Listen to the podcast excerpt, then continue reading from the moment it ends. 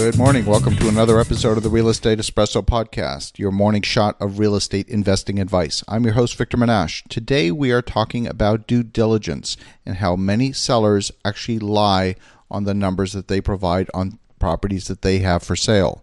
Today I want to go into a very specific case study where a seller lied, outright lied on the information they were providing. And here's how they did it, it was very clever. But before we go into that, I want to set it up properly so you understand the method of accounting that was used to construct this elaborate lie.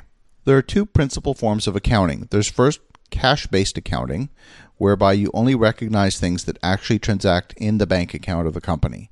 You simply look at cash. The second method of accounting is called accrual accounting, where you recognize the revenue, you recognize the expense when the event occurred. And if the cash doesn't flow immediately, you simply book that as an accounts payable or an accounts receivable. So something to happen in the future, but the recognition for the revenue or the income or the expense happened at the time when the when the event occurred. Now the correct use of accounts receivable and accounts payable is when you have a minor delay in a transaction. So let's say for example, you got a bill from the telephone utility and the the bill was dated at the end of the month. Let's say uh, the bill was dated December 31st, so at the very end of the fiscal year.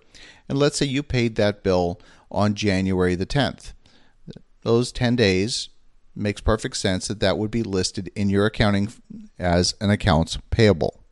Likewise, if a tenant owes you rent on the 1st of the month, let's say they owe you the rent let's say on the 1st of December and they're a month late paying you and they pay you let's say on the 3rd of January. So now that revenue while it was booked in the fiscal year actually occurred in the following fiscal year.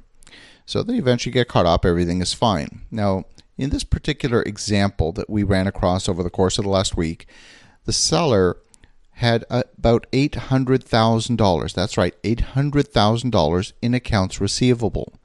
Many of those accounts receivable was far more than 60 days old, so the likelihood of that revenue ever being recoverable is vanishingly small. That's an improper use of accounts receivable. They should have been put in a different category called bad debt. Meanwhile, the seller was booking that revenue as actual income and basing the valuation on the property on income that they never received.